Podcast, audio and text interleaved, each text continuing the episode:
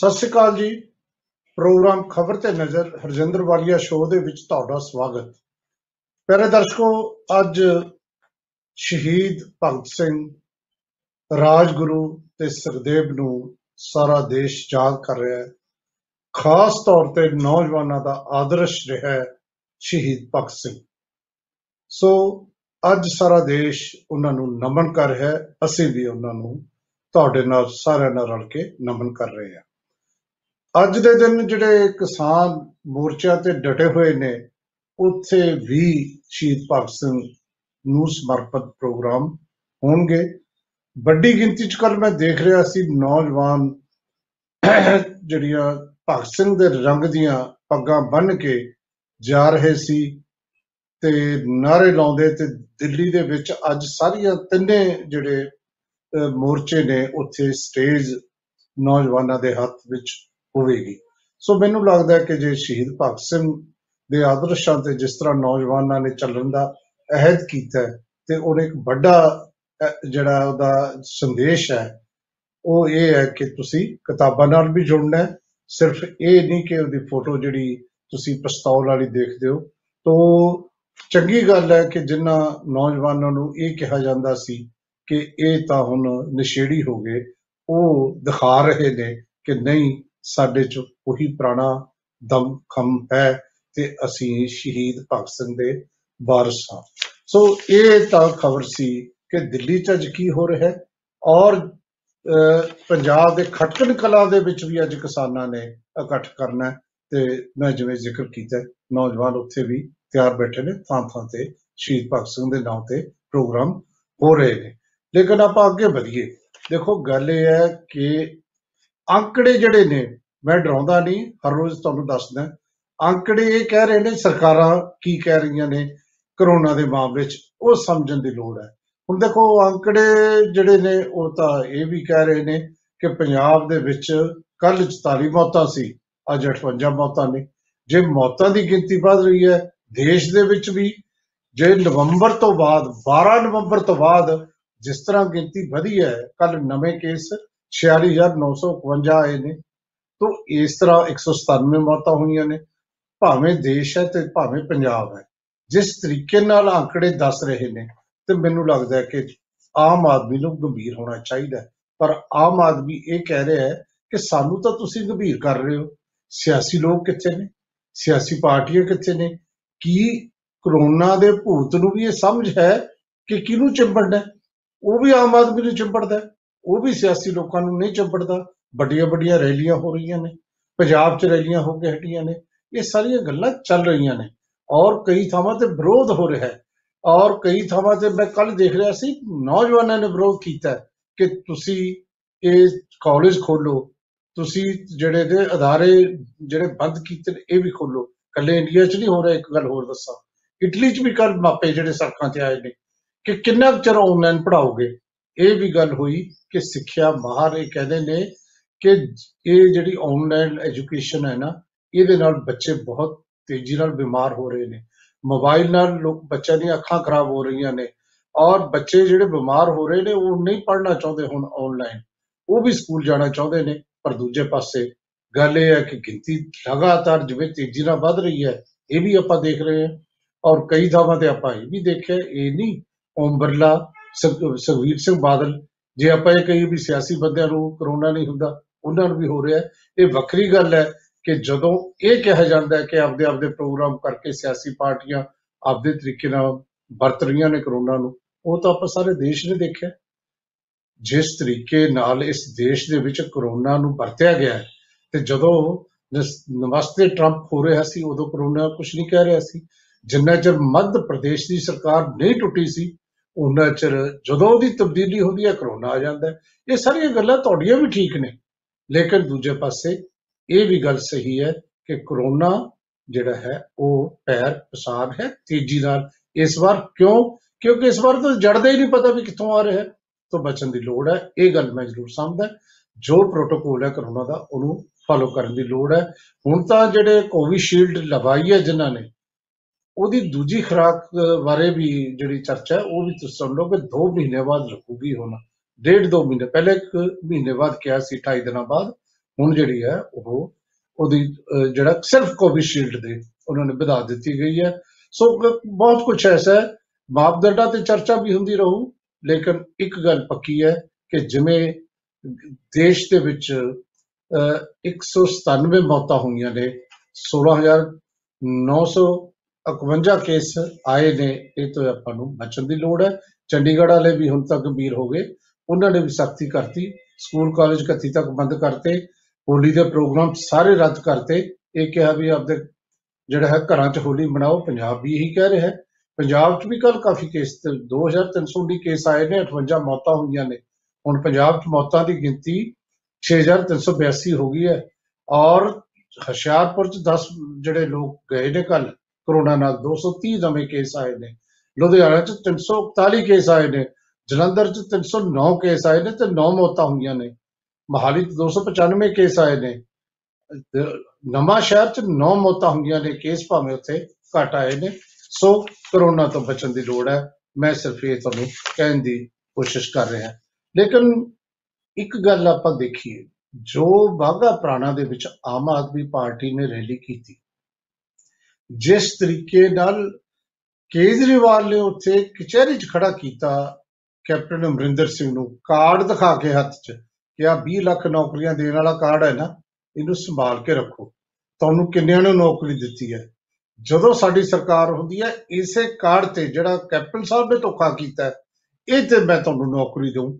ਇਸੇ ਤਰੀਕੇ ਨਾਲ ਉਹਨਾਂ ਨੇ ਦਿੱਲੀ ਦਾ ਮਾਡਲ ਸਾਰੇ ਪ੍ਰਚਾਰ ਦੇ ਨੇ।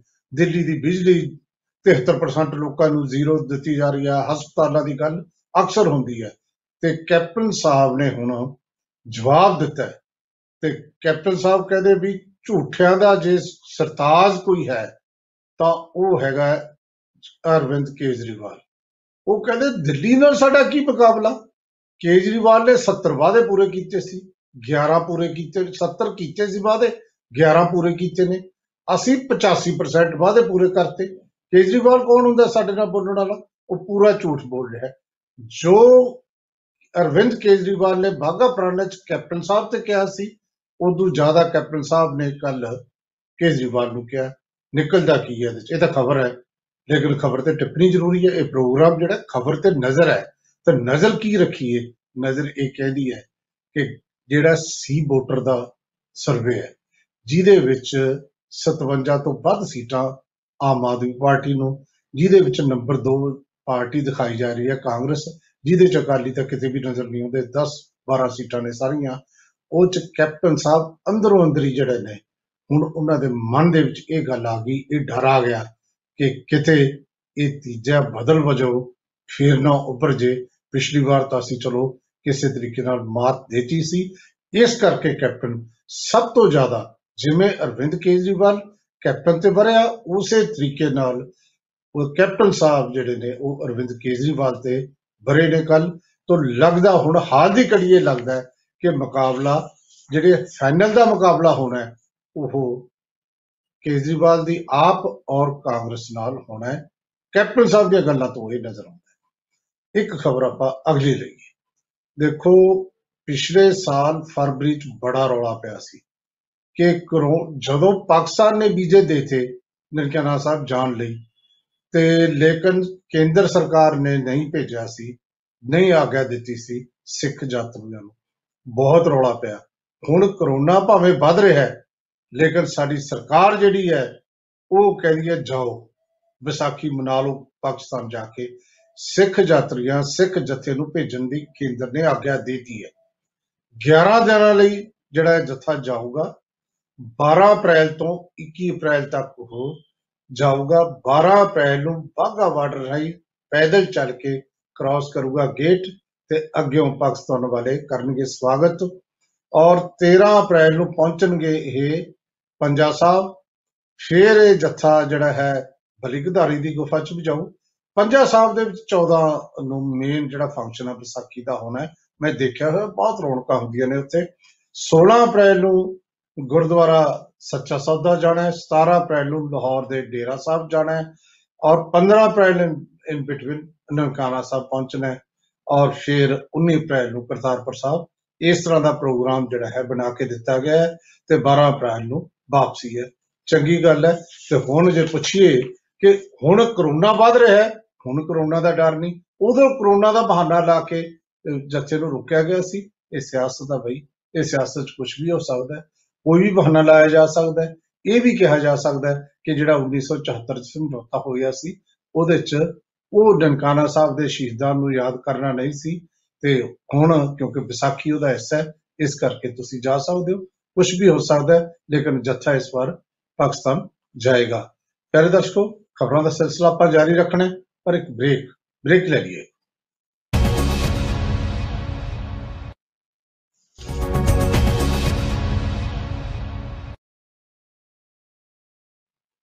ਬ੍ਰੇਕ ਤੋਂ ਬਾਅਦ ਤੁਹਾਡਾ ਫਿਰ ਸਵਾਗਤ ਦੇਖੋ ਮੈਂ ਇੱਕ ਖਬਰ ਦੇਖ ਰਿਹਾ ਸੀ ਪੰਜਾਬੀ ਦੇ ਅਖਬਾਰ ਦੇ ਵਿੱਚ ਭਗਵੰਤ ਮਾਨ ਨੇ ਜ਼ਰੂਰੀ ਵਸਤਾਂ ਐਕਟ ਦੀ ਸਹਿਮਤੀ ਲਈ ਮੋਟੀ ਰਿਸ਼ਵਤ ਲਈ ਯੂਥ ਅਕਾਲੀ ਦਲ ਦਾ ਇਹ ਦੋਸ਼ ਹੈ ਕੱਲ ਬੰਟੀ ਰਮਾਨਾ ਜਿਹੜੇ ਯੂਥ ਅਕਾਲੀ ਦਲ ਦੇ ਪ੍ਰਧਾਨ ਨੇ ਉਹਨਾਂ ਨੇ ਇਹ ਦੋਸ਼ ਲਾਇਆ ਹੈ ਕਿ ਸੰਸਦੀ ਕਮੇਟੀ ਨੇ ਜਿਹੜੀ ਸਹਿਮਤੀ ਦਿੱਤੀ ਹੈ ਜ਼ਰੂਰੀ ਵਸਤਾਂ ਵਾਲੇ 1920 ਵਾਲੇ ਅਹ, ਬਿੱਲ। ਨੂੰ ਉਹਦੇ ਵਿੱਚ ਇਹ ਸਹਿਮਤੀ ਕਿਉਂ ਦਿੱਤੀ? ਵੱਡੀ ਰਕਮ ਲਈ ਹੈ। ਦੇਖੋ, ਮੇਰੇ ਦਿਲ ਨੂੰ ਰਕਮ ਲੈਣ ਵਾਲੀ ਗੱਲ ਜਿਹੜੀ ਹੈ, ਉਹ ਮ- ਮੰਨ ਨਹੀਂ ਰਿਹਾ ਦਿਲ ਵੀ ਇਸ ਤਰ੍ਹਾਂ ਦੀ ਗੱਲ ਭਗਵੰਤ ਮਾਨ ਕਰ ਸਕਦਾ ਹੈ। ਲੇਕਿਨ ਕੱਲ ਸਾਰਾ ਦਿਨ ਪੰਜਾਬ ਦੇ ਵਿੱਚ, ਮੀਡੀਆ ਦੇ ਵਿੱਚ ਇਹਦੀ ਚਰਚਾ ਚੱਲਦੀ ਰਹੀ। ਮੈਂ ਵੀ ਚਰਚਾ ਪ੍ਰੋਗਰਾਮ ਇੱਥੇ ਕੀਤਾ ਸੀ।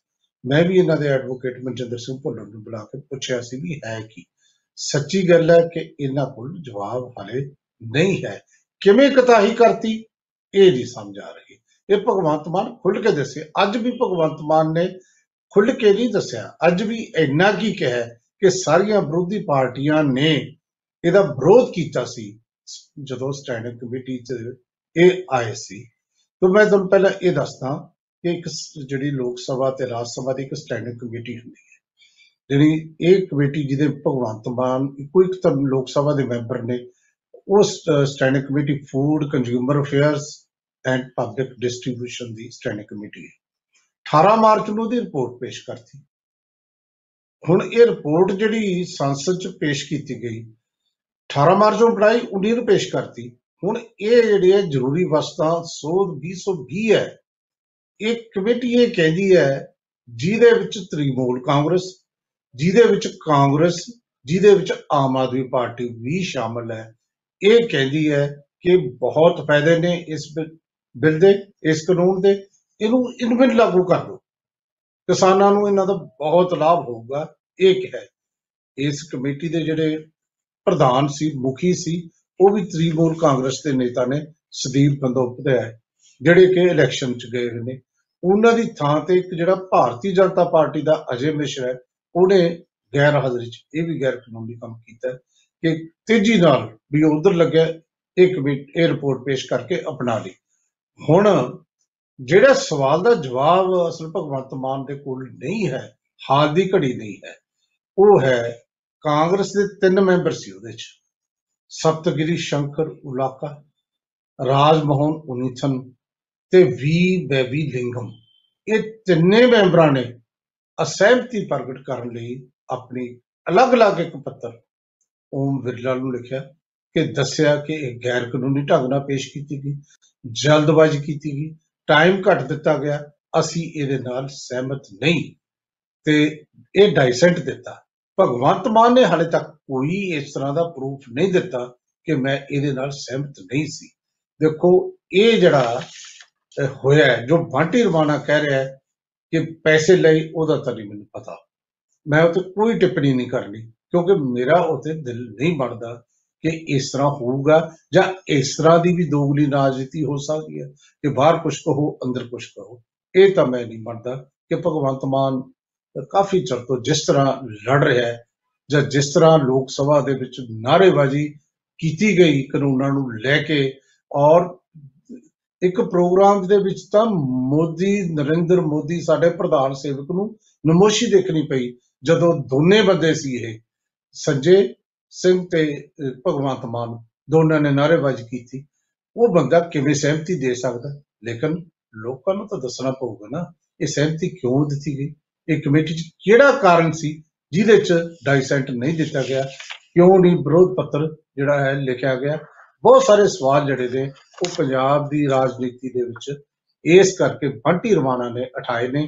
ਕੱਲ ਪ੍ਰੈਸ ਕਾਨਫਰੰਸ ਕਰਕੇ ਇਹ ਆਪਾਂ ਸਮਝ ਸਕਦੇ ਹਾਂ ਕਿ ਕਾਫੀ ਅਹਿਮ ਜਿਹੜਾ ਹੈ ਇਸ਼ੂ ਬਣ ਸਕਦਾ ਹੈ ਆਉਣ ਵਾਲੀ ਇਲੈਕਸ਼ਨ 'ਚ, ਜੇ ਗੱਲ ਸਾਫ਼ ਨਹੀਂ ਹੁੰਦੀ ਕਿ ਕੀ ਕਾਰਨ ਸੀ ਭਗਵੰਤ ਮਾਨ। ਭਗਵੰਤ ਮਾਨ ਹੋਰਾਂ ਨੂੰ ਚਾਹੀਦਾ ਕੱਲ ਬਲਜਿੰਦਰ ਕੌਰ ਨੂੰ ਪੁੱਛਿਆ ਕਿ ਮੀਡੀਆ ਦੇ ਬੰਦੇ ਨੇ ਕਿ ਕੀ- ਕੀ ਕਾਰਨ ਹੈ? ਉਹ ਕਹਿੰਦੀ ਅਸਲੀ ਜਵਾਬ ਤਾਂ ਭਗਵੰਤ ਮਾਨ ਦੇਣਗੇ। ਜਦੋਂ ਐਮਐਲਏ ਲੈਵਲ ਤੱਕ ਲੋਕ ਐ ਛੱਡਣਾ ਸ਼ੁਰੂ ਕਰ ਦੇਣ, ਤਾਂ ਕਿਤੇ ਨਾ ਕਿਤੇ ਇਹ ਪਤਾ ਲੱਗਦਾ ਫਿਰ ਜਵਾਬ ਨਹੀਂ, ਔਰ ਬਾਟੀ ਰਵਾਨਾ ਜੇ ਸੱਚ ਬੋਲਦਾ ਹੈ।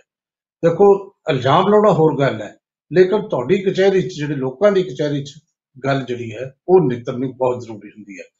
ਆਪਾਂ ਇੱਕ ਹੋਰ ਖਬਰ ਲਈਏ। ਹੁਣ ਗੱਲ ਚੱਲੀ ਸੀ ਆਮ ਆਦਮੀ ਪਾਰਟੀ ਦੀ। ਉਹਦੇ ਵਿੱਚ ਕੇਜਰੀਵਾਲ ਦੀ ਸਹਿਮਤੀ ਵੀ ਹੋ ਸਕਦੀ ਹੈ ਇਹ ਵੀ ਗੱਲ ਸਹੀ ਹੈ ਕਿ ਭਗਵੰਤ ਮਾਨ ਨੂੰ ਕਿਹਾ ਹੋਵੇ ਜੋ ਵੀ ਹੈ ਲੋਕ ਤਾਂ ਇਹ ਕਹਿੰਦੇ ਨੇ ਕਿ ਭਗ- ਕੇਜਰੀਵਾਲ ਅਹ, ਦਾ ਅਹ, ਹੋ ਸਕਦਾ ਸੌਫਟ ਕਾਰਨ ਹੋਵੇ। ਬਹੁਤ ਸਾਰੀਆਂ ਗੱਲਾਂ ਕਰ ਰਹੇ ਨੇ ਕਿ ਜਿਹਦੀ ਬੈਕਗ੍ਰਾਉਂਡ ਆਰਐਸਐਸ ਹੈ ਉਹ ਅਹ, ਜਿਹੜਾ ਰਾਮਰਾਜ ਦੀ ਗੱਲ ਕਰਦਾ ਹੈ ਤੇ ਕੱਲ ਮੈਂ ਦੇਖ ਰਿਹਾ ਸੀ ਕੁਝ ਜਿਹੜੇ ਘੱਟ ਗਿਣਤੀ ਵਾਲੇ ਇਹ ਵੀ ਸੋਚ ਰਹੇ ਸੀ। ਜਿਹੜੇ ਉਹਨਾਂ ਦੇ ਵਰਕਰ ਸੀ ਉਹ ਇਹ ਕਹਿ ਰਹੇ ਸੀ ਕਿ ਇਹ ਕੀ ਸ਼ੁਰੂ ਹੋ ਗਿਆ ਅਸੀਂ ਤਾਂ ਆਪ ਚਾਹੇ ਸੀ ਤੇ ਆਪ ਵੀ ਹੁਣ ਰਾਮਰਾਜ ਦੀ ਗੱਲ ਕਰਨ ਲੱਗ ਗਏ ਤੇ ਫ਼ਰਕ ਕੀ ਰਹਿ ਗਿਆ? ਬਹੁਤ ਸਾਰੇ ਇਹ ਸਵਾਲ ਉੱਠਦੇ ਨੇ। ਐਨੀਵੇ ਇੱਕ ਵੱਡਾ ਸਵਾਲ ਇਹ ਉੱਠ ਖੜਿਆ ਕਿ ਦਿੱਲੀ ਜਾਂ ਕੇਜਰੀਵਾਲ ਦੀਆਂ ਸ਼ਕਤੀਆਂ ਘਟਾਉਣ ਲਈ ਬਿੱਲ ਪਾਸ ਕਰਤਾ ਲੋਕ ਸਭਾ ਨੇ ਕੱਲ੍ਹ। ਰਾਸ਼ਟਰੀ ਰਾਜਧਾਨੀ ਸ਼ਾਸਨ ਸੋਧ ਬਿੱਲ ਪਾਸ ਹੋ ਗਿਆ, ਉਹਨੂੰ ਮਨਜ਼ੂਰੀ ਮਿਲ ਗਈ। ਕਸ਼ਮੀਰ ਤੋਂ ਬਾਅਦ ਇਹ ਦੂਜਾ ਰਾਜ ਹੈ ਜਿਹਦੇ ਰਾਜ ਦੀਆਂ ਸ਼ਕਤੀਆਂ ਨਾ ਸਿਰਫ ਘਟਾਈਆਂ ਗਈਆਂ, ਸਰੂਪ ਹੀ ਬਦਲ ਦਿੱਤਾ ਗਿਆ। ਤੇ ਹੁਣ ਜਿਹੜਾ ਦਿੱਲੀ ਕੇਂਦਰ ਸ਼ਾਸਿਤ ਸੂਬਾ ਹੈ ਇਹਦੀਆਂ ਸੋਧਾਂ ਅਨੁਸਾਰ ਸਾਰਾ ਜਿਹੜਾ ਕੰਮ ਹੈ ਹੁਣ ਅਹ, ਜਿਹੜੀ ਗੱਲ ਮੈਂ ਨਹੀਂ ਕਹਿ ਰਿਹਾ ਇਹ ਗ੍ਰਹਿ ਰਾਜ ਮੰਤਰੀ ਹੈ ਜਿਹੜਾ ਸਾਡੇ ਦੇਸ਼ ਦਾ ਜੀ ਕ੍ਰਿਸ਼ਨ ਰੈਡੀ ਉਹਨੇ ਕਿਹਾ ਕਿ ਹੁਣ ਜਿਹੜਾ ਲੈਫਟੀਨੈਂਟ ਉੱਥੋਂ ਦਾ ਜ- ਜਿਹੜੇ ਜਿਵੇਂ ਇੱਧਰ ਗਵਰਨਰ ਹੁੰਦਾ ਤੇ ਲੈਫਟੀਨੈਂਟ ਗਵਰਨਰ ਹੁੰਦਾ ਹੈ, ਉਹਦੇ ਕੋਲ ਕਾਫੀ ਕੁਝ ਜਿਹੜੀਆਂ ਸ਼ਕਤੀਆਂ ਚਲੀਆਂ ਜਾਣਗੀਆਂ। ਕੇਜਰੀਵਾਲ ਸਾਹਿਬ ਕੀ ਕਹਿੰਦੇ? ਕਹਿੰਦੇ ਜਿੱਤਣ ਵਾਲੇ ਦੇ ਸ਼ਕਤੀਆਂ ਖੋ ਕੇ ਹਾਰਨ ਵਾਲਿਆਂ ਨੂੰ ਦੇ ਦਿੱਤੀ ਇਹ ਕਹਿੰਦੇ ਦੇਖੋ ਦਿੱਲੀ ਸਰਕਾਰ ਨੇ ਸ਼ਕਤੀਆਂ ਨੂੰ ਜਾਂ ਸ਼ਕਤੀਹੀਨ ਕਰਨ ਦਾ ਜਿਹੜਾ ਬਿੱਲ ਲਿਆਂਦਾ ਹੈ, ਇਹ ਮੈਂ ਸਮਝਦਾ ਨਿੰਦਣਯੋਗ ਹੈ। ਇਸ ਤਰ੍ਹਾਂ ਨਹੀਂ ਕਰਨਾ ਚਾਹੀਦਾ, ਪਰ ਜਿਹੜੀ ਭਾਰਤੀ ਜਨਤਾ ਪਾਰਟੀ ਦੀ ਸਰਕਾਰ ਹੈ, ਇਹੀ ਕੁਛ ਤਾਂ ਕਰ ਰਹੀ ਹੈ। ਕਿਤੇ ਵੀ ਦੇਖ ਲਈਏ ਕਿ ਜਿਹੜੇ ਤਰੀਕੇ ਵਰਤ ਲੈਂਦੀ ਹੈ ਤੇ ਉਸ ਤਰੀਕੇ ਦੇ ਵਿੱਚ ਇਹ ਹੁੰਦਾ ਹੈ। ਬਾਕੀ ਬਹੁਤ ਸਾਰੀਆਂ ਗੱਲਾਂ ਨੇ, ਜਿਹੜੀ ਇੱਕ ਗੱਲ ਆਪਾਂ ਕਰੀਏ ਕਿ ਹੁਣ ਆਉਣ ਵਾਲੇ ਟਾਈਮ 'ਚ ਕੁਝ ਹੋਰ ਵੀ ਹੋ ਸਕਦਾ ਹੈ। ਜਿਵੇਂ ਕੱਲ ਰਾਜ ਸਭਾ 'ਚ ਨਿਤਨ ਗਡਕਰੀ ਜਿਹੜੇ ਨੇ, ਉਹਨਾਂ ਨੇ ਜਵਾਬ ਦਿੱਤਾ ਇੱਕ ਸਵਾਲ ਦੇ, ਜਵਾਬ ਦੇ ਵਿੱਚ ਕਿਹਾ ਕਿ ਜੀ ਜਿਹੜਾ ਕੁਛ ਕਿਸਾਨ ਕਰ ਰਹੇ ਨੇ ਨਾ, ਇਹਦੇ ਨਾਲ ਨੁਕਸਾਨ ਬਹੁਤ ਹੋ ਰਿਹਾ ਹੈ। ਨੈਸ਼ਨਲ ਹਾਈਵੇ ਅਥਾਰਟੀ ਨੂੰ ਬੜਾ ਘਾਟਾ ਪੈ ਰਿਹਾ ਹੈ। 814 ਕਰੋੜ ਦਾ ਘਾਟਾ ਜਿਹੜੇ ਟੋਲ ਫ੍ਰੀ ਕੀਤੇ ਹੋਏ ਨੇ ਕਿਸਾਨਾਂ ਨੇ। 484 ਕਰੋੜ 87 ਕਰੋੜ ਦਾ ਘਾਟਾ ਕਹਿੰਦੇ ਗਟਰੀ ਸਾਹਿਬ। ਕੱਲੇ ਪੰਜਾਬ 'ਚ ਸਾਨੂੰ ਪਿਆ ਹੈ ਤੇ 326 ਕਰੋੜ ਦਾ ਘਾਟਾ ਹਰਿਆਣਾ 'ਚ ਪਿਆ ਟੋਟਲ 814 ਕਰੋੜ। ਹੁਣ ਇਹ ਹਾਲੇ ਤੱਕ ਘਾਟਾ ਦੱਸਿਆ ਹੈ, ਇਹ ਘਾਟਾ ਪੂਰਾ ਕਿਵੇਂ ਕਰਨਾ ਹੈ ਇਹ ਵੀ ਹੈ। ਇਹ ਨਹੀਂ ਇਹਦਾ ਕੋਈ ਸੋਚਦਾ ਕਿ ਜਿਹੜੇ ਟੈਕਸ ਪੇਅਰ ਦਾ ਪੈਸਾ ਕਿਵੇਂ ਉਡਾਇਆ ਜਾ ਰਿਹਾ ਹੈ ਕਿਵੇਂ ਵੱਡੇ ਵੱਡੇ ਜਹਾਜ਼ ਕਿਵੇਂ ਜਿਹੜੇ ਲਗਜ਼ਰੀ ਜਿਹੜੀ ਤੁਹਾਡੀ ਹੈ ਲਾਈਫ ਸਟਾਈਲ ਉਹਦੇ ਵਿੱਚ ਤੁਸੀਂ ਇਹ ਖਰਚ ਰਹੇ ਹੋ। ਬਹੁਤ ਕੁਝ ਐਸਾ ਹੈ। ਲੇਕਿਨ ਆਪਾਂ ਅਗਲੀ ਖਬਰ ਬਣ ਲਈਏ। ਜਿਹਨੇ ਕੱਲ ਦੇਸ਼ ਦੇ ਟੀਰਾ ਮੀਡੀਆ ਹੋਵੇ ਜਾਂ ਕੋਈ ਜਿਹੜੀ ਮੇਨ ਸਟ੍ਰੀਮ ਮੀਡੀਆ ਸ਼ਾਇਰ ਹੈ, ਉਹ ਸੀ ਪਰਮਵੀਰ ਸਿੰਘ, ਜਿਹਨੂੰ ਹੋਮਗਾਰਡ ਦਾ ਬਣਾ ਦਿੱਤਾ ਗਿਆ ਇੰਚਾਰਜ ਔਰ ਲੋਕ ਸਭਾ ਦੇ ਤੋਂ ਲੈ ਕੇ ਸੁਪਰੀਮ ਕੋਰਟ ਤੱਕ ਇਹ ਮਸਲਾ ਚਲਾ ਗਿਆ। ਪਰਮਵੀਰ ਸਿੰਘ ਨੇ ਮਹਾਰਾਸ਼ਟਰ ਦੇ ਡੀਜੀਪੀ ਨੇ ਜਿਹੜਾ ਗ੍ਰਹਿ ਮੰਤਰੀ ਦੇ ਖਿਲਾਫ ਕੋਰਟ ਦਾ ਦਰਵਾਜ਼ਾ ਖੜਾ, ਖੜਕਾਤਾ। ਉਹ ਕਹਿੰਦਾ ਕਿ ਜੇ ਇਹ ਇਸ ਤਰ੍ਹਾਂ ਰਿਹਾ ਤੇ ਗ੍ਰਹਿ ਮੰਤਰੀ ਰਿਹਾ ਅਨਿਲ ਦੇਸ਼ਮੁਖ ਤਾਂ ਜਾਂਚ ਜਿਹੜੀ ਹੈ ਉਹ ਸਹੀ ਨਹੀਂ ਹੋਣੀ ਤੇ ਲੋਕ ਸਭਾ 'ਚ ਜੋ ਲੱਗਦਾ ਸੀ ਉਹੀ ਹੋਇਆ। ਹਲੇ ਸੜਕਾਂ ਤੇ ਨਹੀਂ ਹੋਇਆ, ਲੋਕ ਸਭਾ 'ਚ ਹੋਇਆ ਕਿ ਇਹ ਨਾ ਸਿਰਫ ਗ੍ਰਹਿ ਮੰਤਰੀ ਅਸਤੀਫਾ ਦੇਵੇ, ਉਹ ਤਾਂ ਕਹਿੰਦੇ ਉਧਮ ਠਾਕਰੇ ਵੀ ਜਾਵੇ, ਕਿਉਂਕਿ 100 ਕਰੋੜ ਮਹੀਨੇ ਦਾ, ਵੈਸੇ ਚਾਹੇ ਇਹ ਦਾ ਫੈਸਲਾ ਹੋਵੇ ਨਾ ਹੋਵੇ ਲੇਕਿਨ ਇਸ ਨੇ ਇੱਕ ਬੜੀ ਕਮਾਲ ਦੀ ਗੱਲ ਜ਼ਰੂਰ ਲੋਕਾਂ ਸਾਹਮਣੇ ਤੁਹਾਡੇ ਸਾਹਮਣੇ ਰੱਖਤੀ ਕਿ ਸਾਡੇ ਦੇਸ਼ ਦੀ ਸਿਆਸਤ ਚੱਲਦੀ ਕਿਵੇਂ ਹੈ। ਕਿਸ ਤਰੀਕੇ ਨਾਲ ਅਸੀਂ ਪੈਸਾ ਕਮਾਉਂਦੇ ਨੇ ਸਾਡੇ ਸਿਆਸੀ ਲੋਕ। ਤਰੀਕੇ ਵੀ ਦੱਸੇ ਜੇ ਇਹਦੇ ਵਿੱਚ ਤਾਂ ਕਿ 1750 ਜਿਹੜੇ ਆਪਣੇ ਅਹ, ਬਾਰ ਨੇ ਨਾ ਰੈਸਟੋਰੈਂਟ ਨੇ ਉਹਨਾਂ ਤੋਂ 2.5 ਲੱਖ ਰੁਪਏ ਇਕੱਠਾ ਕਰ ਲਓ ਤੇ ਫਿਰ ਉਹਨਾਂ ਨੂੰ ਮਨਮਾਨੀ ਕਰਨ ਦੀ ਆਗਿਆ ਦਿਓ। ਨਕਲੀ ਸ਼ਰਾਬ ਵੇਚਣ ਜੋ ਮਰਜ਼ੀ ਧੰਦੇ ਕਰਨ ਕਿਉਂਕਿ ਪੈਸਾ ਤਾਂ ਜਾ ਰਿਹਾ ਹੈ। ਇਹ ਪਰਮਵੀਰ ਨੇ ਜੋ ਕਿਹਾ ਹੈ, ਤੇ ਜਿਸ ਤਰੀਕੇ ਨਾਲ ਸ਼ਰਦ ਪਵਾਰ ਆਪਦੇ ਬੰਦੇ ਨੂੰ ਬਚਾ ਰਹੇ ਨੇ ਅਹ, ਇਹ ਸਾਰੇ ਦੇ ਇੱਕ ਕਿਸਮ ਦੀ ਕ- ਕਹਾਣੀ ਉਸ ਤਰ੍ਹਾਂ ਦੀ ਬਣਦੀ ਜਾ ਰਹੀ ਹੈ। ਕਿਤੇ ਆਉਣ ਵਾਲੇ ਟਾਈਮ 'ਚ ਮੱਧ ਪ੍ਰਦੇਸ਼ ਵਾਲੀ ਜਿਹੜੀ ਗੱਲ ਹੈ ਉਹ ਨਾ ਵਾਪਰ ਜੇ।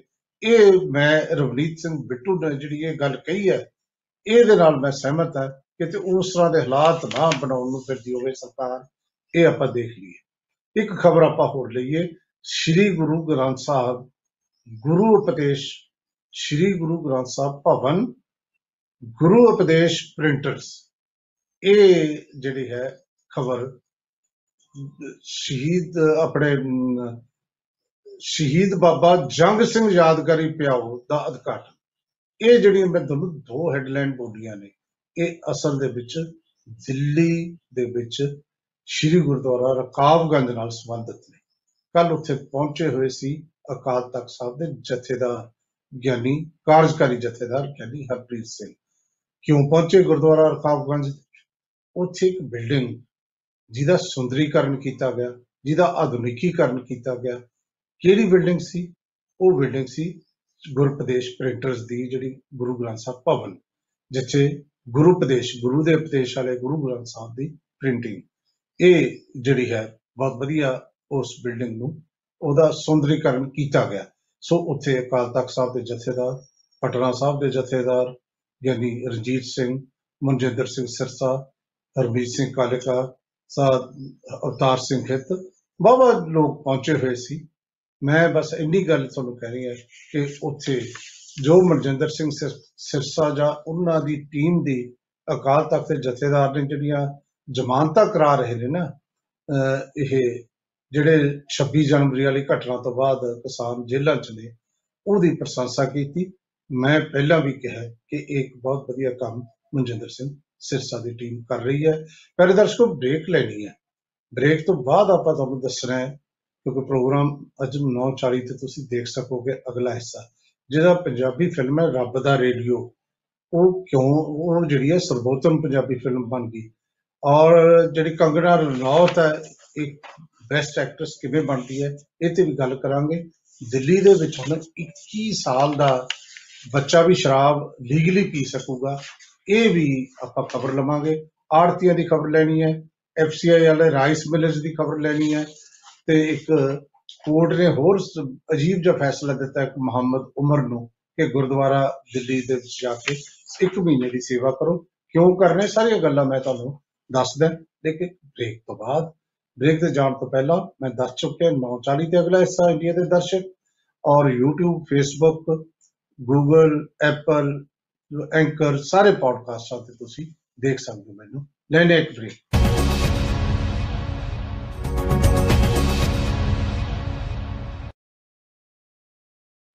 ਬ੍ਰੇਕ ਤੋਂ ਬਾਅਦ ਤੁਹਾਡਾ ਫਿਰ ਸਵਾਗਤ ਮੈਂ ਬ੍ਰੇਕ ਤੇ ਜਾਣ ਤੋਂ ਪਹਿਲਾਂ ਦੱਸ ਰਿਹਾ ਸੀ ਕਿ ਰਾਸ਼ਟਰੀ ਜਿਹੜੇ ਪੁਰਸਕਾਰ ਨੇ ਫਿਲਮਾਂ ਦੇ ਮਾਮਲੇ ਦੇ ਵਿੱਚ ਉਹਨਾਂ ਦਾ ਐਲਾਨ ਕੱਲ ਕਰ ਦਿੱਤਾ ਗਿਆ। ਕਿਉਂਕਿ ਸਾਡਾ ਸ- ਜਿਹੜਾ ਪੰਜਾਬ ਨਾਲ ਜ਼ਿਆਦਾ ਮੋਹ ਹੈ ਤੇ ਹੋਣਾ ਵੀ ਚਾਹੀਦਾ ਹੈ ਤੇ ਸਾਡੀ ਦਿਲਚਸਪੀ ਪੰਜਾਬ ਦੀਆਂ ਖਬਰਾਂ ਨਾਲ ਜ਼ਿਆਦਾ ਹੁੰਦੀ ਹੈ। ਤੋਂ ਇਸ ਕਰਕੇ ਜਿਹੜੀ ਪੰਜਾਬ ਦੀ ਫਿਲਮ ਹੈ ਉਹਦਾ ਜ਼ਿਕਰ ਕਰਨਾ ਸਭ ਤੋਂ ਪਹਿਲਾਂ ਬਣਦਾ ਹੈ। ਤੇ ਫਿਲਮ ਰੱਬ ਦਾ ਰੇਡੀਓ ਦੋ ਫਿਲਮਾਂ ਬਣੀਆਂ ਇੱਕ ਪਹਿਲੀ ਇੱਕ ਰੱਬ ਦਾ ਰੇਡੀਓ ਦੂਜੀ ਫਿਲਮ। ਇਸ ਫਿਲਮ ਦੇ ਵਿੱਚ ਅਹ, ਜਿਸ ਤਰ੍ਹਾਂ ਦੇ ਮਸਲੇ ਉਠਾਏ ਗਏ, ਉਹਦਾ ਜ਼ਿਕਰ ਕਰਨ ਦਾ ਟਾਈਮ ਨਹੀਂ, ਪਰ ਇਹਨੂੰ ਕੌਮੀ ਪੁਰਸਕਾਰ ਮਿਲਿਆ ਹੈ। ਇਹ ਗੱਲ ਆਪਾਂ ਜ਼ਰੂਰ ਸਮਝਦੇ ਹਾਂ ਕਿ ਚੰਗੀ ਗੱਲ ਹੋਈ ਹੈ ਕਿ ਇਹਨੂੰ ਜਿਹੜਾ ਹੈ 67ਵਾਂ ਰਾਸ਼ਟਰੀ ਪੁਰਸਕਾਰ ਮਿਲਿਆ ਹੈ। 67ਵਾਂ ਰਾਸ਼ਟਰੀ ਪੁਰਸਕਾਰ ਜਿਹੜਾ ਇੱਕ ਹਿੰਦੀ ਫਿਲਮ ਦਾ ਜ਼ਿਕਰ ਕਰਨਾ ਹੈ, ਉਹਦੇ ਵਿੱਚ ਜਿਹਨੇ ਤੀਰਾ ਮੀਡੀਆ ਨੇ ਕਿੰਨਾ ਕੁਝ ਕੀਤਾ ਸੀ ਕਿ ਜੀ ਕਿਸਾਨਾਂ ਦੀਆਂ ਗੱਲਾਂ ਨਾ ਹੋਣ, ਸੁਸ਼ਾਂਤ ਰਾਜਪੂਤ ਦੀਆਂ ਗੱਲਾਂ ਹੋਣ ਕਿ ਉਹਨੇ ਸੁਸਾਈਡ ਕਿਵੇਂ ਕੀਤਾ ਹੈ। ਉਹ ਤਾਂ ਹਾਲ ਇੱਥੋਂ ਸੀ ਕਿ ਉਹਦੀ ਤਾਂ ਜੇ ਕਵਰੇਜ ਟੋਟਲ ਕਵਰੇਜ ਦੇਖੀਏ ਨਾ ਸੁਸ਼ਾਂਤ ਦੀ ਮੌਤ ਦੀ ਉਹ ਤਾਂ ਰਾਮ ਮੰਦਿਰ ਦਾ ਜਿਹੜਾ ਨਿਰਮਾਣ ਸ਼ੁਰੂ ਕੀਤਾ ਹੈ, ਉਹਦੇ ਨਾਲੋਂ ਵੀ ਜ਼ਿਆਦਾ ਸੀ ਸੋ ਸੁਸ਼ਾਂਤ ਰਾਜਪੂਤ ਦੀ ਫਿਲਮ ਸ਼ਿਸ਼ੋਰੇ ਇਹ ਹਿੰਦੀ ਫਿਲਮਾਂ ਦੇ ਵਿੱਚ ਸਭ ਤੋਂ ਅੱਗੇ ਆਈ ਹੈ ਤੇ ਹੁਣ ਜ਼ਿਕਰ ਕਰੀਏ ਜਿਹੜੀ ਬੀਬੀ ਲਗਾਤਾਰ ਲੜ ਰਹੀ ਹੈ ਭਾਰਤੀ ਜਨਤਾ ਪਾਰਟੀ ਲਈ ਗਾਲਾਂ ਖਾ ਰਹੀ ਹੈ, ਜਿਹੜੀ ਟਵੀਟੋ ਟਵੀਟ ਹੋ ਰਹੀ ਹੈ ਬਾਰ-ਬਾਰ, ਉਹ ਹੈ ਕੰਗਨਾ ਰਣੌਤ ਉਹਨੂੰ ਉਹਦਾ ਰਿਵਾਰਡ ਮਿਲਿਆ ਹੈ। ਮੈਂ ਇਹ ਨਹੀਂ ਕਹਿੰਦਾ ਕਿ ਉਹਦੀ ਐਕਟਿੰਗ ਮਾੜੀ ਹੈ, ਪਰ ਮੈਂ ਇਹ ਕਹਿਣਾ ਕਿ ਹੋ ਸਕਦਾ ਇਹ ਵੀ ਕਾਰਨ ਹੋਵੇ ਪਰ ਹੋਇਆ ਇਹ ਹੈ ਕਿ ਕੰਗਨਾ ਰਣੌਤ ਨੂੰ ਫਿਲਮ ਮਨੀ ਕਰਨਿਕਾ ਤੇ ਪੰਗਾ ਲਈ ਸਰਵੋਤਮ ਅਦਾਕਾਰਾ ਦੇਸ਼ ਦੀ ਸਭ ਤੋਂ ਵਧੀਆ ਐਕਟਰਸ ਦੇ ਤੌਰ ਤੇ ਕੰਗਨਾ ਰਣੌਤ ਨੂੰ ਮੰਨਿਆ ਗਿਆ ਹੈ। ਤੇ ਬਿਲਕੁਲ ਉਸੇ ਤਰੀਕੇ ਨਾਲ ਜਿਹੜੇ ਮੇਲ ਕਲਾਕਾਰਾਂ ਚੋਂ ਮਨੋਜ ਬਾਜਪਾਈ ਨੂੰ ਹੌਸਲੇ ਫਿਲਮ ਲਈ ਬਿਹਤਰੀਨ ਕਲਾਕਾਰ ਬਣਿਆ ਹੈ। ਕੰਗਨਾ, ਮਨੋਜ ਜਾਂ ਹੋਰ ਜਿਹੜੇ ਗ- ਨੇ, ਇਹ ਜਿਹੜੇ ਅਵਾਰਡ ਹੁੰਦੇ ਨੇ, ਚਾਹੇ ਸਾਹਿਤਕਾਰਾਂ ਦੇ ਅਵਾਰਡ ਹੋਣ ਤੇ ਚਾਹੇ ਕਲਾਕਾਰਾਂ ਦੇ ਅਵਾਰਡ ਹੋਣ, ਇਹ ਰਿਕੋਗਨੀਸ਼ਨ ਹੁੰਦੀ ਹੈ ਜਿਹੜੇ ਲਗਾਤਾਰ ਮਿਹਨਤ ਕਰਦੇ ਨੇ ਸਾਰੀ ਜ਼ਿੰਦਗੀ ਦੀ। ਐਂਡ ਤਾਂ ਸਭ ਦਾ ਉਸ ਤਰ੍ਹਾਂ ਦਾ ਹੋਣਾ ਹੈ, ਜਿਵੇਂ ਅੱਜ ਸਾਗਰ ਸਰਹੰਦੀ ਦਾ ਹੋਇਆ। ਵੱਡਾ ਨਾਮ ਸੀ ਸਾਗਰ ਸਰਹੰਦੀ ਵਧੀਆ ਵਧੀਆ ਫਿਲਮਾਂ ਜਿਹੜੀਆਂ, ਵੱਡੀਆਂ ਵੱਡੀਆਂ, ਕਵੀ ਕਵੀ ਵਰਗੀਆਂ ਫਿਲਮਾਂ ਲਿਖੀਆਂ ਉਹ ਵਿਚਾਰੇ ਚੱਲ ਵਸੇ। ਲੇਕਿਨ ਮੈਂ ਕਹਿ ਰਿਹਾ ਸੀ ਕਿ ਰਾਸ਼ਟਰੀ ਜਿਹੜੇ ਪੁਰਸਕਾਰ ਨੇ, ਉਹਨਾਂ ਦੀ ਇੱਕ ਆਪਣੀ ਅਹਿਮੀਅਤ ਹੁੰਦੀ ਹੈ। ਸੋ ਉਸ ਅਹਿਮੀਅਤ 'ਚ ਪੰਜਾਬੀ ਦੀ ਫਿਲਮ ਰੱਬ ਦਾ ਰੇਡੀਓ ਦਾ ਆਉਣਾ ਮੁਬਾਰਕਬਾਦ ਦੇ ਹੱਕਦਾਰ ਨੇ। ਪੰਜਾਬੀ ਫਿਲਮ ਇਸ ਫਿਲਮ ਨੂੰ ਬਣਾਉਣ ਵਾਲੇ ਇਹਦੇ 'ਚ ਕੰਮ ਕਰਨ ਵਾਲੇ ਕਲਾਕਾਰ। ਮੈਂ ਇੱਕ ਜ਼ਿਕਰ ਕਰ ਰਿਹਾ ਸੀ ਕਿ ਅਹ, ਜਿਹੜਾ ਹਾਈ ਕੋਰਟ ਜਾਂ ਜਿਹੜੇ ਕੋਰਟਾਂ ਨੇ ਅਸਲ ਦੇ ਵਿੱਚ ਜਿਹੜੇ ਜੱਜ ਸਹਿਬਾਨ ਨੇ ਉਹ ਗੁਰੂ ਅਸਮਾਨੋਂ ਤੋਂ ਉਤਰਦੇ ਨਹੀਂ। ਉਹ ਵੀ ਤਾਂ ਤੁਹਾਡੇ ਚੋਂ ਆਪਣੇ ਚੋਂ ਹੀ ਨੇ। ਤੇ ਫਿਰ ਉਹਨਾਂ ਦੇ ਵਿੱਚ ਉਸੇ ਸਭ ਕੁਝ ਉਸ ਤਰ੍ਹਾਂ ਦਾ ਹੀ ਹੁੰਦਾ ਹੈ। ਤੇ ਬਹੁਤ ਵਾਰ ਜਿਹੜੀ ਜੱਜਮੈਂਟ ਹੈ, ਉਹਦੇ ਲਈ ਸਬੂਤ ਹੁੰਦੇ ਨੇ ਤੇ ਜਦੋਂ ਕੋਈ ਜ਼ਿਆਦਾ ਗੰਭੀਰ ਮਸਲਾ ਨਾ ਹੋਵੇ, ਤਾਂ ਕਈ ਅਜੀਬੋ ਗਰੀਬ ਫੈਸਲੇ ਵੀ ਆ ਜਾਂਦੇ ਨੇ। ਪਿਛਲੇ ਦਿਨੀ ਇੱਕ ਫੈਸਲਾ ਆਇਆ ਰੇਪ ਦੇ ਕੇਸ ਦੇ ਵਿੱਚ। ਔਰ ਉਹਦੇ ਵਿੱਚ ਜੱਜ ਕਹਿੰਦਾ ਹਾਈ ਕੋਰਟ ਦਾ ਕਿ ਤੂੰ ਕੁੜੀ ਦੇ ਰਖੜੀ ਬੰਨ। ਚਲੋ ਜੀ, ਉਹਦੇ ਰਖੜੀ, ਚਲੋ ਹੁਣ ਤੁਸੀਂ ਭੈਣ ਭਰਾ ਹੋਗੇ, ਤੈਨੂੰ ਜ਼ਮਾਨਤ ਦਿੱਤੀ। ਤੇ ਉਹ ਵਿਰੋਧੀ ਪਾਰਟੀ ਸੁਪਰੀਮ ਕੋਰਟ ਚਲੇ ਗਈ। ਸੁਪਰੀਮ ਕੋਰਟ ਕਹਿੰਦੀ, ਨਹੀਂ ਇਹ ਤਰੀਕਾ ਠੀਕ ਨਹੀਂ, ਸਾਨੂੰ ਬਚਣ ਦੀ ਲੋੜ ਹੈ ਇਹ ਜਿਹੀਆਂ ਗੱਲਾਂ ਤੋਂ। ਲੇਕਿਨ ਕੱਲ ਦਿੱਲੀ ਹਾਈ ਕੋਰਟ ਨੇ ਇੱਕ ਫੈਸਲਾ ਦਿੱਤਾ ਹੈ। ਮੁਹੰਮਦ ਉਮਰ ਨੌ ਦਾ ਇੱਕ ਬੰਦਾ ਉੱਤੇ ਸੀ 307 ਦਾ ਕੇਸ। ਔਰ ਉਮਰ ਸਾਰੀ 21 ਸਾਲ, ਬੱਚਾ ਹੀ ਹੈ ਮਤਲਬ। 21 ਸਾਲ, ਇਹਨੂੰ ਅੱਜ ਬੱਚਾ ਕਹਿ ਦਈਏ, ਪਰ ਦਿੱਲੀ ਵਾਲਿਆਂ ਨੇ ਤਾਂ 21 ਸਾਲ ਨੂੰ ਦਾਰੂ ਪੀਣ ਦੀ ਵੀ ਆਗਿਆ ਦੇ ਦਿੱਤੀ ਕਿ ਦਾਰੂ ਪੀਓ। ਤੇ ਇਹ ਤੁਹਾਨੂੰ ਪਤਾ ਕਿ ਨਵੀਂ ਆਬਕਾਰੀ ਨੀਤੀ ਜਿਹੜੀ ਦਿੱਲੀ ਦੀ ਆਈ ਹੈ ਉਹਦੇ ਵਿੱਚ ਮਨੀਸ਼ ਸਿਸੋਦੀਆ ਨੇ ਇਹ ਕਿਹਾ ਕਿ ਹੁਣ ਇੱਥੇ ਲੀਗਲੀ ਜਿਹੜਾ ਹੈ 21 ਸਾਲ ਤੱਕ ਦਾ ਜਿਹੜਾ ਬੱਚਾ ਹੈ 21 ਸਾਲ ਤੋਂ ਵੱਧ ਵਾਲਾ, ਉਹ ਦਾਰੂ ਪੀ ਸਕਦਾ ਹੈ, ਦਾਰੂ ਖਰੀਦ ਸਕਦਾ ਹੈ। ਬੱਚਿਆਂ ਨੂੰ ਦਾਰੂ ਖਰੀਦਣ ਦੀ ਵੈਸੇ ਆਗਿਆ ਨਹੀਂ ਹੁੰਦੀ। ਔਰ ਉਹਨਾਂ ਨੇ ਕਿਹਾ ਕਿ ਅਸੀਂ ਜਿਹੜੀ ਨਵੀਂ ਆਬਕਾਰੀ ਨੀਤੀ ਹੈ 850 ਠੇਕੇ ਨੇ ਦਿੱਲੀ ਦੇ ਵਿੱਚ। ਦਾਰੂ ਦੀਆਂ ਦੁਕਾਨਾਂ ਕਹਿ ਲਓ, ਸ਼ਰਾਬ ਦੀਆਂ ਦੁਕਾਨਾਂ ਕਹਿ ਲਓ 2000 ਹੋਰ ਕਮਾਉਣਾ ਹੈ। ਪੰਜਾਬ ਹੋਵੇ ਦਿੱਲੀ ਹੋਵੇ, ਪੈਸਾ ਕਿੱਥੋਂ ਬਣਦਾ ਸਰਕਾਰਾਂ ਦਾ? ਕਿ ਇਹ ਜਿਹੜਾ ਹੈ, ਇੱਥੇ ਤੁਸੀਂ ਪੈਸਾ ਕਮਾਓ, ਫਿਰ ਉਹ ਪੈਸਾ ਨਸ਼ਾ ਰੋਕਣ ਤੇ ਲਾਓ। ਕਿਆ ਕਮਾਲ ਹੈ ਇਹ ਦੇਸ਼ ਹੈ ਸਾਡਾ, ਇੱਥੇ ਇਸ ਤਰ੍ਹਾਂ ਹੀ ਚੱਲਦਾ ਹੈ। ਐਨੀਵੇ ਮੈਂ ਗੱਲ ਤਾਂ ਕਰ ਰਿਹਾ ਸੀ ਮੁਹੰਮਦ ਉਮਰ ਨੌ ਦੇ 21 ਸਾਲ ਦੇ ਬੱਚੇ ਦੀ ਜਾਂ 21 ਸਾਲ ਦੇ ਨੌਜਵਾਨ ਦੀ।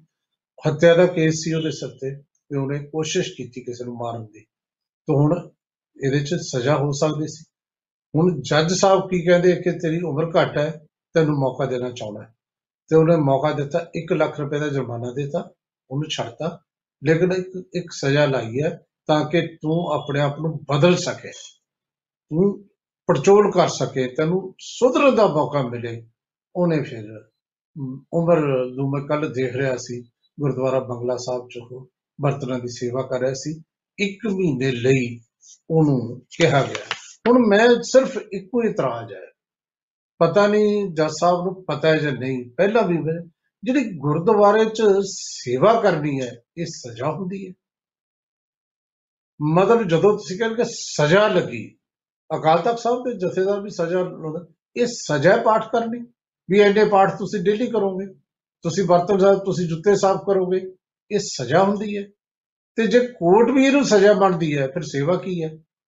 ਜਾਂ ਤਾਂ ਸੇਵਾ ਲਾਈ ਤੇ ਸੇਵਾ ਦਾ ਕਨਸੈਪਟ ਰੱਖੋ। ਸਜ਼ਾ ਦੇ ਨਾਲ ਸੇਵਾ ਨੂੰ ਜੋੜ ਕੇ ਕਿਉਂ ਦੇਖ ਰਹੇ ਹੈ? ਗੁਰੂ ਘਰ ਜਿਹੜਾ ਹੈ, ਉਹ ਦੁਨਿਆਵੀ ਕੋਰਟਾਂ ਨਹੀਂ ਹੁੰਦੀਆਂ। ਉਹ ਸਜ਼ਾ ਨਹੀਂ ਦਿੰਦੀਆਂ। ਉਹ ਸੇਵਾ ਦਿੰਦੀਆਂ ਨੇ।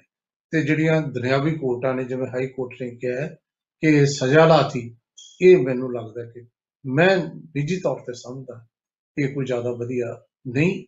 ਸਜ਼ਾ ਕਹਿਣਾ। ਸੇਵਾ ਲਾਉਣਾ ਬਿਲਕੁਲ ਠੀਕ ਹੈ। ਅੱਗੇ ਵਧੀਏ। ਦੇਖੋ, ਦੋ ਖਬਰਾਂ ਨੇ।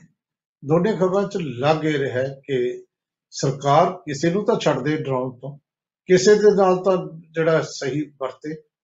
ਐਫਸੀਆਈ ਨੇ ਰਾਈਸ ਮਿਲਰਸ ਨੂੰ ਦੁਖੀ ਕੀਤਾ ਹੋਇਆ ਹੈ।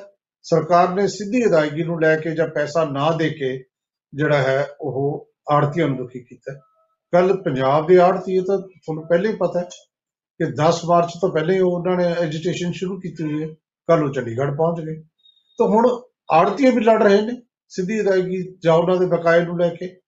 ਤੇ ਹੁਣ ਇੱਕ ਨਵੀਂ ਜਿਹੜੇ ਸ਼ੁਰੂ ਕੀਤੀ ਐਫਸੀਆਈ ਨੇ, ਕਹਿੰਦੇ ਅਸੀਂ ਨਹੀਂ ਰਾਈਸ ਮਿਲਰਾਂ ਨੂੰ ਕਹਿੰਦੇ ਤੁਹਾਡੇ ਚੌਲ ਖਰੀਦਣੇ ਕਿਉਂ ਨਹੀਂ ਖਰੀਦਣੇ।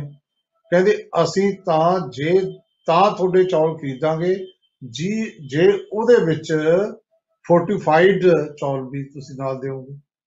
ਮਤਲਬ ਉਹ ਮੌਕੇ ਤੇ ਆ ਕੇ ਮੈਂ ਕਿਸ ਰਾਈਸ ਮਿਲਰ ਨੂੰ ਸੁਣ ਰਿਹਾ ਸੀ। ਉਹ ਕਹਿੰਦੇ ਇੰਨੀ ਜਲਦੀ ਅਸੀਂ ਕਿੱਥੋਂ ਤੁਹਾਨੂੰ ਫੋਰਟੀਫਾਈਡ ਚੌਲ ਦੇ ਦਈਏ? ਜਾਂ ਤਾਂ ਸ਼ੁਰੂ ਚ ਕੋਈ ਸ਼ਰਤ ਰੱਖੀ ਹੁੰਦੀ। ਉਹ ਕਹਿੰਦੇ ਸਾਡੇ ਕਸਟਮਰ ਜਿਹੜੇ ਮਿਲਡ ਚੌਲ ਨੇ, ਇਹ ਸਾਡੇ ਕੌਣ ਖਰੀਦੂ ਫਿਰ? ਜੇ ਤੁਸੀਂ ਸਾਨੂੰ ਜਵਾਬ ਦਿੰਦੇ ਹੋ, ਤੇ ਕੱਲ ਫਿਰ ਉਹਨਾਂ ਨੇ ਕੋਰਟ ਦਾ ਰਫ ਵੀ ਕਰ ਲਿਆ।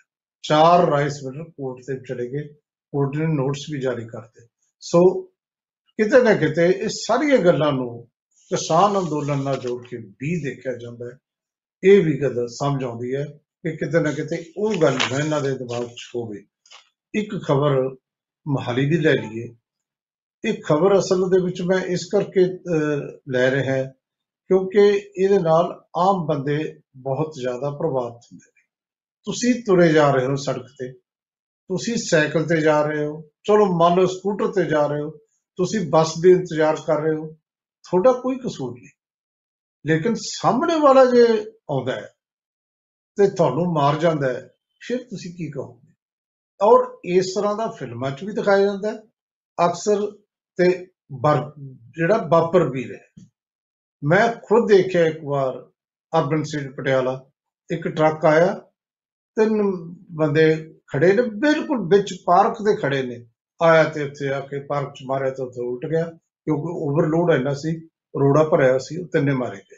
ਥੱਲੇ ਦੱਬ ਕੇ ਮੌਕੇ ਤੇ ਹੀ ਇਸੇ ਤਰ੍ਹਾਂ ਕੱਲ ਜਿਹੜਾ ਹੋਇਆ, ਇੱਕ ਅਮੀਰ ਜ਼ਿਆਦਾ ਅਮੀਰ ਜ਼ਿਆਦਾ ਤੁਸੀਂ ਕਹੋਗੇ ਮੈਨੂੰ ਕਿਉਂ ਪਤਾ ਹੈ?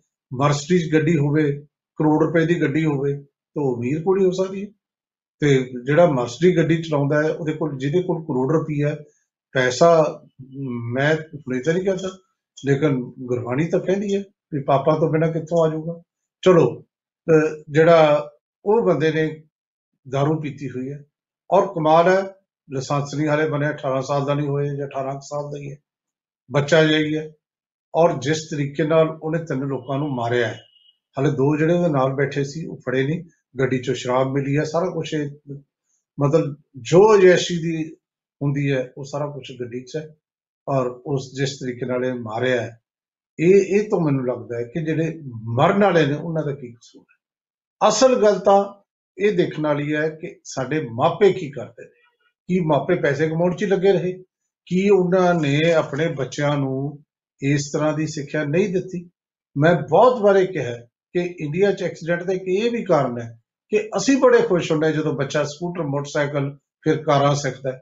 ਅਸੀਂ ਕਈ ਵਾਰ ਇਹਨੂੰ ਅੰਡਰ ਏਜ ਨੂੰ ਸਿਖਾਉਂਦੇ ਆ ਜਿਹਦੇ ਕੋਲ ਲਾਇਸੈਂਸ ਨਹੀਂ ਹੁੰਦਾ ਤੇ ਬੱਚੇ ਨੂੰ ਕੀ ਪਤਾ ਹੈ?